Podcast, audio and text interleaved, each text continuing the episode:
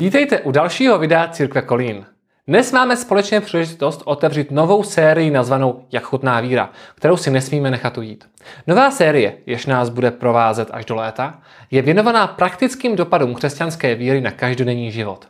A stejně, jako víra by měla být běžnou součástí našeho života na každý den, tak také se neobejdeme bez jídla.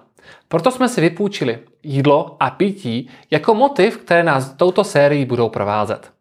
Na koprovce, suši či třeba kávě si můžeme ilustrovat rozmanité aspekty života s Bohem. A pokud se nám to povede, tak nám budou zmiňované pochutiny připomínkou něčeho z této naší série. No a dnes to celé odstartujeme. Asi jsme měli začít nějakým předkrmem. Antipasty nebo třeba polívkou. Ale to nás při plánování série vůbec nenapadlo. Takže nezbývá než začít tím, co jsem si na dnešek připravil.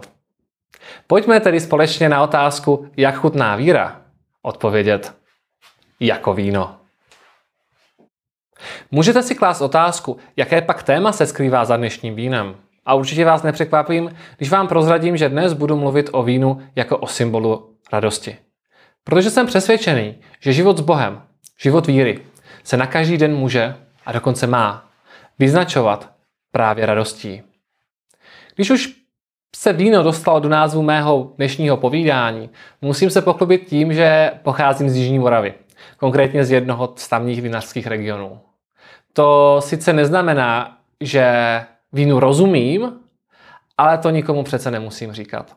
Stačí, stačí, když řeknu, že Susko bylí a že naše rodina měla vinohrad a už přece nemůžu za to, když si z toho někdo jiný vyvodí, že jsem hotový sommelier. Abych ale nespůsobil zklamání u těch z vás, kteří jste si pustili video s vínem v názvu v, čeka- v očekávání, že se o vínu něco více dozvíte, zdůrazňuji, že vínům až tak tolik nerozumím. A dnes budu hovořit o víně, spíše jako o metafoře radosti. Kdo ale vínům rozumí velmi dobře, je pán Ježíš, jak si ještě za chvíli ukážeme. Křesťanský život, zbožný život, je častokrát vnímán jako něco, co je prostě prosté jakékoliv radosti. Napříč dějinami vidíme zástupy lidí, kteří usilují o dosáhnutí nejvyšších patr zbožnosti tím, že se na, kil- na kilometry daleko vyhýbají čemukoliv, co by mohlo radost připomínat. V myslích mnoha lidí stále panuje představa, že zbožnost rovná se askeze. Tato představa provází nás, křesťany, už skoro 2000 letí. Mniši, kteří se odebírají do pouště, aby tam o samotě, bez kontaktu s ostatními lidmi, pilovali svoji svatost a duchovní dokonalost, byli, pro cel, byli po celé generace křesťanů před obrazem toho, jak vypadá život, který se líbí Bohu. Tato zažitá představa se dostala i do celé řady vtipů, kde nebe je vykreslováno jako nesnesitelně nudné místo pro nesnesitelně nudné svatoušky, zatímco peklo je místem, kde panuje obrovská radost a je to vlastně jedna nikdy nekončící párty. Ať už máte představu o životě víry a radosti jakoukoliv, pojďme se na to teď podívat společně. S radostí to totiž není vždycky úplně nejjednodušší, protože každý můžeme mít trochu jinou představu, co to vlastně radost je. Jakmile se bavíme o niterním prožívání, o emocích, tak u sebe docela dobře víme, co cítíme, ale u ostatních to jenom pozorujeme. Pozorujeme, jak se chovají a z toho usuzujeme, jak se cítí a co prožívají. Do cesty se nám však při takovémto usuzování dostává povaha lidí. Někdo je extrovertní, jiný spíše zádumčivý. Někdo se často a hlasitě směje, jiný jen rty sotva naznačí úsměv. U lidí, se to neustále, u lidí, co se neustále smějí, můžeme mít pocit, že jsou v životě velmi šťastní. Zatímco u lidí, kteří se takto neprojevují, můžeme nabít dojmu, že jim, je radost v životě, že jim radost v životě schází. I když jsem přesvědčený, že lidé plní radosti budou tuto skutečnost vyzařovat, určitě je potřeba pamatovat na to, že nátura, povaha či společenskost člověka nejsou měřítkem skutečné radosti. Nyní, když bychom si vzali do rukou Bibli a prolistovali ji, zjistili bychom, jak moc se z ní o radosti dozvíme. Velmi rád mám příběh knihy Nehemiáše. Ta spolu s knihou Ezdráž hovoří o době, kdy se židovský národ dostával z tzv. babylonského zajetí. Při nástupu novobabylonské říše jako nové velmoci na Blízkém východě totiž oblehl Nabukadnezar II. Jeruzalém, hlavní město Judska, a v roce 587 ho dobil a zničil Šalamonův chrám. Během těchto událostí byla řada židů odvedena do zajetí v Babyloně. Když pak Peršané převzali po Babyloněnech otěže supervelmoci, Dovolil perský král Kýros návrat židů domů. Tito navrátilci se pak dali do obnovy chrámu i města. Na závěr této obnovy uspořádali slavnost, při které mimo jiné četli z knihy zákona. V osmé kapitole Nehemiáše se pak píše následující. Nehemiáš, který byl místodržícím a kněz Ezdráš, znalec zákona, a levité, kteří vysvětlovali lidu zákon, řekli všemu lidu, dnešní den je svatý hospodinu, vašemu bohu. Netruchlete a neplačte. Všechen lid totiž plakal, když slyšel slova zákona. Dále jim řekl, jděte, jeste tučná jídla a píte sladké nápoje a posílejte dárky těm, kdo nemají nic připraveno. Dnešní den je zajisté svatý našemu pánu. Netrapte se, radost z hospodina bude vaší záštitou. Také levité utěšovali všechen lid. Utište se, dnešní den je svatý, netrapte se. I rozešel se všechen lid, aby jedli a pili a posílali dárky uspořádali velmi radostnou slavnost, protože porozuměli slovům, která jim byla zvěstována. Tito lidé snad poprvé v životě slyšeli slova zákona, který Bůh Izraelcům svěřil, protože svitky zákona byly po všech těchto válečných událostech, deportacích někde zašantročené. Najednou se dozvěděli nové věci o Bohu, o tom, jak se Bůh staral o jejich předky a dopadl na ně smutek. Možná se styděli, že se nechovali správně a zákony dodržovali. Možná je trápilo ještě něco dalšího. Ezdráš s Nehemiášem však lid vybízeli, aby nebyli smutní, ale aby se radovali. Lidská přirozená reakce v takové dramatické chvíli opravdu může být smutek a pláč. Snad na ně dopadla nějaká potvátná úcta. Bůh ale nechtěl, aby lid plakal. Naopak. Toto měla být příležitost k velké oslavě. To nejlepší jídlo mělo být na stole, to nejlepší pití mělo být v číších a celou zemí měly putovat dárky. V tento svatý den měli být všichni šťastní. Nikdo se neměl trápit. A co bylo důvodem pro toto všechno veselí? Radost z hospodina. Lidé pochopili, jaký je Bůh, co pro ně udělal, k čemu si je vyvolil. A pořádně to oslavili. A aby, toto, aby toho nebylo málo, o něco později se u Nehemiáše píše toto. V onen den také obětovali velké oběti a radovali se, nebo tím Bůh připravil převelikou radost. I ženy a děti se radovali, takže se radostné veselí Jeruzaléma rozléhalo do daleka. Obrovská radost. Všichni o ní slyšeli. Pokud jste si mysleli, že svatost je něco, ne, svatost je nepřítelem radosti, doufám, že tato velká jeruzalémská párty vám pomůže změnit názor. Když budeme listovat Biblii dál, narazíme na žalmy které, se vyjadřují, eh, které vyjadřují celou paletu lidských pocitů a životních situací. Nalezneme tam velmi upřímná vyjádření o tom, co lidé v životě prožívají. Tak upřímná, že nám to nemusí být vždy pohodlné. Čteme tam slova jako Bože můj, bože můj, proč jsi mě opustil? Daleko spása má, ač o pomoc volám tak je to napsáno v žalmu 22. Nebo potom slova 88. žalmu. Přehnala se přeze mne výheň tvého hněvu. Kde jsou plné rány tvé mě umlčely. Ze všech stran se na mě denně hrnou jako vody. Všechny najednou mě obkličují. Přítele a druhá si mi vzdálil, jen temnoty se ke mně znají. Stejně tak tam dále čteme slova plná naděje, slova plná radosti. A když vidíme, jak upřímně žalmisté dokážou vyjadřovat a mluvit o svém svutku, můžeme jim věřit, že stejně upřímné, eh, že stejně upřímně se budou vyjadřovat o své radosti. Stezku života mi dáváš poznat. Vrcholem radosti je být s tebou. Ve tvé pravici je neskonalé blaho. Tak říká Žalm 16. Nebo také můj nářek si změnil v taneční rej.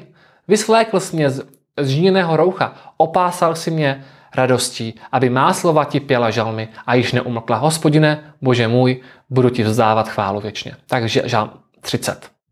Žalmisté věděli o smutku, utrpení a životních problémech, ale také se uměli radovat a svoji radost vyjadřovat. Častokrát tyto emoce nalézáme vzájemně propletené. Na začátku je plášť, pláč, na konci je tanec. Ze smutku se stává radost. Když do našich strastí vstoupí Bůh. Nemusíme být ani moc pozornými čtenáři Bible, abychom došli k závěru, že radost a slavnosti jsou její nedílnou součástí. Stejně také ale narážíme na smutek a trápení. Stačí se dočíst do třetí kapitole Bible a vidíme, že bolest, utrpení a trápení jsou realitou života lidí už od nepaměti. Četl jsem pár slov z žalmistů, kteří to věděli. A víme to i my, protože to zažíváme na vlastní kůži. Život totiž není jedna velká veselice pro, každého, pro žádného z nás. Někdy se ráno probudíme a těžko v sobě hledáme důvod k radosti. A někdy se také probudíme Tak to probouzíme každé ráno, celý týden. A někdy se z jednoho týdne stane měsíc či rok. Otevřeme noviny a palcové titulky nás nevybízejí k radosti a veselí, ale jsou spíše připomínkou strápenosti tohoto světa. Ano, je to tak trochu dáno skutečností, že, že spíš projevíme zájem o tragickou dopravní nehodu, než o článek popisující to, že se na dálnici vůbec nic nestalo a provoz byl celý den naprosto plynulý. Ale i bez novin, televize a rádia bychom věděli, že jsou dny, kdy těžko nalézáme sílu vstát z postele. A víme, že nám ostatní lidé vyprávějí své životní příběhy tak těžké, že netušíme, jak se jim podařilo z postele vstát. Smutek a trápení jsou tak moc nedílnou součástí našeho života, že, se, že, je nemohou, že je nemohou nezmínit, ani když mluvím v tomto kázání o radosti. Přesto jsem přesvědčený, že radost a smutek nejsou rovnocené stavy, jen na opačném pólu spektra. Jeden z nich je totiž sluncem osvětlujícím naše životy a druhý je občasným mrakem, co sluneční září zastíní a na nás na čas vrhne stín. Jinými slovy to vyjadřuje G.K. Chesterton ve své knize Ortodoxie. Nám píše, spousty lidí jsou nuceny radovat se z malých věcí a rmoutit se z velkých. Nic takového není člověku vrozeno. Člověk je víc sám sebou, je ličtější, je-li jeho základním pocitem radost a smutek pocitem pouze povrchovým. Melancholie by měla být nevinnou mezihrou, křehkou a prchavou náladou. Trvalým tepem duše by měla být chvála. Tak to tedy G.K. Chesterton. Ano. Lidsk, tím tepem naší duše by měla být chvála, by měla být radost, nikoli v trápení. Otázkou tedy je, kde brát radost, když smutek vrhne stín na náš všední den. Židé byli povzbuzení v dobách Nehemiáše k radosti, když se dozvěděli o svém Bohu, když slyšeli, jaký je a co udělal pro jejich předky. A také, co udělal pro ně. Když se tedy podíváme na Boha, jaký je a co pro nás udělal, uvidíme Ježíše. Ježíše, který je věčným Bohem, který stvořil celý svět z ničeho, vstoupil do času a stal se člověkem. A první zázrak, který Bůh v lidském těle udělal, se odehrál na slavnosti, na svatbě. V Káně Galilejské. Nedaleko od místa, kde vyrůstal, kde bydlel, kde pracoval. Ježíš proměnil vodu ve víno. A dostáváme se zpět, kde jsme začali, k vínu. Nejspíše ten příběh znáte, ale přesto si ho dovolím připomenout. Třetího dne byla svatba v Gáně Galilejské. Byl tam, byla tam Ježíšova matka. Na svatbu byl pozván také Ježíš a jeho učetníci.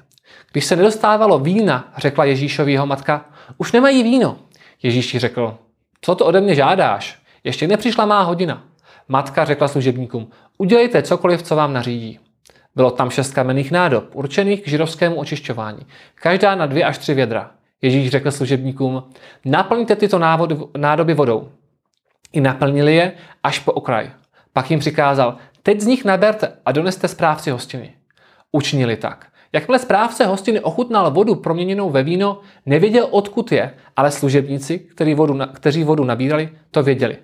Zavolal si ženicha a řekl mu, každý člověk podává nejprve dobré víno a teprve, když už se hosti napijí, víno horší.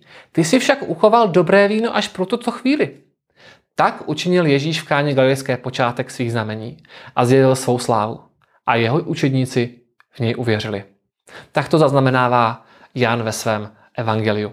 První zázrak, který Ježíš vykonal, bylo proměnit vodu ve víno. Na svatbě. Ježíš se nebál radosti, nebál se dopřát lidem radost. Kolik vína to přesně bylo, nevíme, ale víme, že ho bylo hodně. Nějak přehnaný nebude odhad, že se klidně mohlo jednat o 700 sedmiček vína. Co mě osobně na tomto příběhu fascinuje, je poznámka správce hostiny, šéfa cateringu, který udiveně zmínil, že se jednalo o lepší víno, než si na svoji vlastní svatbu obstaral ženich. Ježíš věděl, jak chutná dobré víno a neváhal se ho stvořit. Žádné čučo, žádný výplach veček, ale prvotřídní víno. V žádném případě tento příběh není možné brát jako povolení k opilství či výzvu k nezřízenosti. Na mnoha jiných místech Bible nalézáme varování pro ty, kteří se takto chovají. A poštol Pavel připomíná, že mezi skutky lidské svévole patří bezuznost, opilství, nestřímnost, tak v Galackým 5. kapitole. Přesto tento příběh můžeme brát jako povolení k radosti, jako povzbuzení k oslavě. Náš Bůh je Bohem radosti. A nejen to. Je to Bůh slavností, tedy příležitostí radost vyjádřit a společně si ji užít. Když se díváme dále na Ježíše, jeho život a službu, vidíme, že rád navštěvoval oslavy a byl tam, kde byli lidé. Své poslání na počátku své služby vyjádřil slovy proroka Izajáše. Duch hospodinův je nade mnou, proto mne pomazal, abych přinesl chudým radostnou zvěst, poslal mne, abych vyhlásil zajatcům propuštění a slepým navrácení zraku. Abych propustil zdeptané na svobodu, abych vyhlásil léto milosti hospodinovi. Tak je to v Lukáši 4. kapitola. Zvěst, kterou Ježíš vyučoval a vyhlašoval, byla radostná. Tam, kde se lidé trápili, Ježíš přišel, aby byli první radosti. Ne ještě víc trápení. Ježíš nepřišel lidi zdeptat, utrápit či unudit. Přišel je povzbudit, dát jim radost a naději. Ježíšova služba však nebyla samá pařba, samá oslava. Často odcházel na pustné místo, aby byl sám, aby mohl rozjímat a modlit se. Ježíšova služba na zemi směřovala k okamžikům trápení, na které se připravoval. Ježíš věděl, že ho čeká krutá smrt a krátké odloučení od svého milovaného otce. Ale také věděl, že ani tento stín smutku a bolesti nebude konečný. Autor listu Židům o tom píše takto. Upřeně hledíce k původci a dokonavateli víry Ježíši, který pro radost, která byla před ním, podstoupil kříž, pohrdnu v hanbou a sedí po pravici božího trůnu. Takhle v Židům 12. kapitole podle českého studijního překladu. Když jsem zmínil, zmínil, a pardon, když jsem začal tím vínem, nemohu nespomenout ani ten okamžik, kdy se Ježíš loučil za svými učedníky při večeři páně. Společně se napili z číše vína a Ježíš řekl, že nebude pít víno, dokud nenastane ta největší oslava v dějinách, tedy svatba Beránkova. Pravím vám, že již nebudu pít z tohoto plodu vinné révy až do toho dne, kdy budu s vámi pít kalich nový v království svého otce. Ježíšova služba, který začala na svatební hostině v Káně Galilejské, pokračovala přes okamžiky smutku a trápení na kříži, aby nakonec vyvrcholila na další svatební hostině. Věřím, že se mi podařilo náležitě ukázat, že Bible je plná radosti a že Ježíšova služba vede k radosti. Přesto je to jednoduché říci. Těžší však je tuto skutečnost uvádět do praxe v každý den. V den, kdy na naše životy dopadá stín smutku. Jako lidé se dokážeme radovat, když se věci daří. Když je pěkné počasí, máme peníze na účtu, lidé kolem nás jsou hodní, můžeme se cítit dobře. Když však přicházejí trápení a přiznejme si, že poslední rok měl takových dost a rok před námi taky nutně nevypadá jako procházka růžovým sadem. Můžeme si tedy klást otázku, kde se té radosti dobrat. Pokud budeme hledat radost ve věcech dočasných, i naše radost bude dočasná. Znovu a znovu jsem nadšený ze svých dvou úžasných dcer, ale pokud by měla být moje radost postavená na dětech, tak bych, toho, bych to měl těžké, až by vešli do, pubertu, do puberty a pak odešli z domu. A to radši ani nepřemýšlím o, mož, o možných životních tragédiích. Pokud bych, svoji radost nalézal v majetku a jeho kumulaci, zjistil bych, že existuje nejeden způsob, jak o všechno přijít velmi rychle. A pokud bude moje radost závislá na mém novém telefonu, již příští rok budu zase nešťastný, co jen Apple či Samsung představí nový model. Skutečnou božskou radost, která vytrvá, musíme hledat v něčem, co je pevné. Pavel Starazu nás vybízí, abychom se stále radovali. Dokonce, dokonce nám to vlastně přikazuje ve dopise, co posílal do Filip. Radujte se v pánu. Vždycky. Znovu říkám, radujte se. Někdo by mohl namítnout, že se mu to snadno přikazuje. Sám Pavel však měl ve svém životě celou řadu trápení a horkých chvilek. Příkladem budíš noc, kterou strávil právě ve Filipech a kterou zažil. Při misijní cestě ho tam zatkli, nechali zbičovat a na noc zavřeli do klády. A píše se o tom takto. Když je důkladně zbičovali, zavřeli je do vězení a žalářníkovi poručili, aby je dobře hlídal. On je podle toho rozkazu zavřel do, nejbez, do nejbezpečnější cely a pro, jist, a pro jistotu jim dal nohy do klády. Kolem půlnoci se Pavel a Silas modlili a zpěvem oslavovali Boha. Ostatní vězňové je poslouchali. Tu náhle nastalo velké zemětřesení a celé vězení se otřáslo až do základů. Rázem se otevřely všechny dveře a všem vězňům spadla pouta. Pavel se Silasem zbičování a uvěznění v celé chválili Boha. Modlili se a zpívali. Jestli nějak vypadá život plný ne, nepodmíněné radosti, pak asi nějak takto. A proto Filipští, když jim Pavel přikazoval, aby se neustále radovali v pánu, věděli, že Pavel ví, o čem mluví. Už jenom proto, co u nich ve městě sám zakusil. Pokud tedy hledáme radost pro naše životy, která vytrvá, která nebude závislá na ekonomické situaci, zdraví či něčem dalším, musíme ji hledat v Pánu. V Pánu Ježíši. Podobně jako židé za Nehemiáše můžeme naslouchat tomu, co Bůh udělal a dělá a radovat se z toho. Můžeme přemýšlet o tom, co Bůh udělal v našich životech. Můžeme se radovat, když slyšíme příběhy o tom, co Bůh dělá v životech jiných. Radost je ovoce ducha, o kterém v této naší gastronomické sérii ještě budeme mluvit. Budeme mluvit hlouběji. Pro toto dnešní kázání však postačí, když řeknu, že jako ovoce ducha v našich životech radost roste, když v nás působí Duch Svatý. Když mu do, dáváme prostor jednat.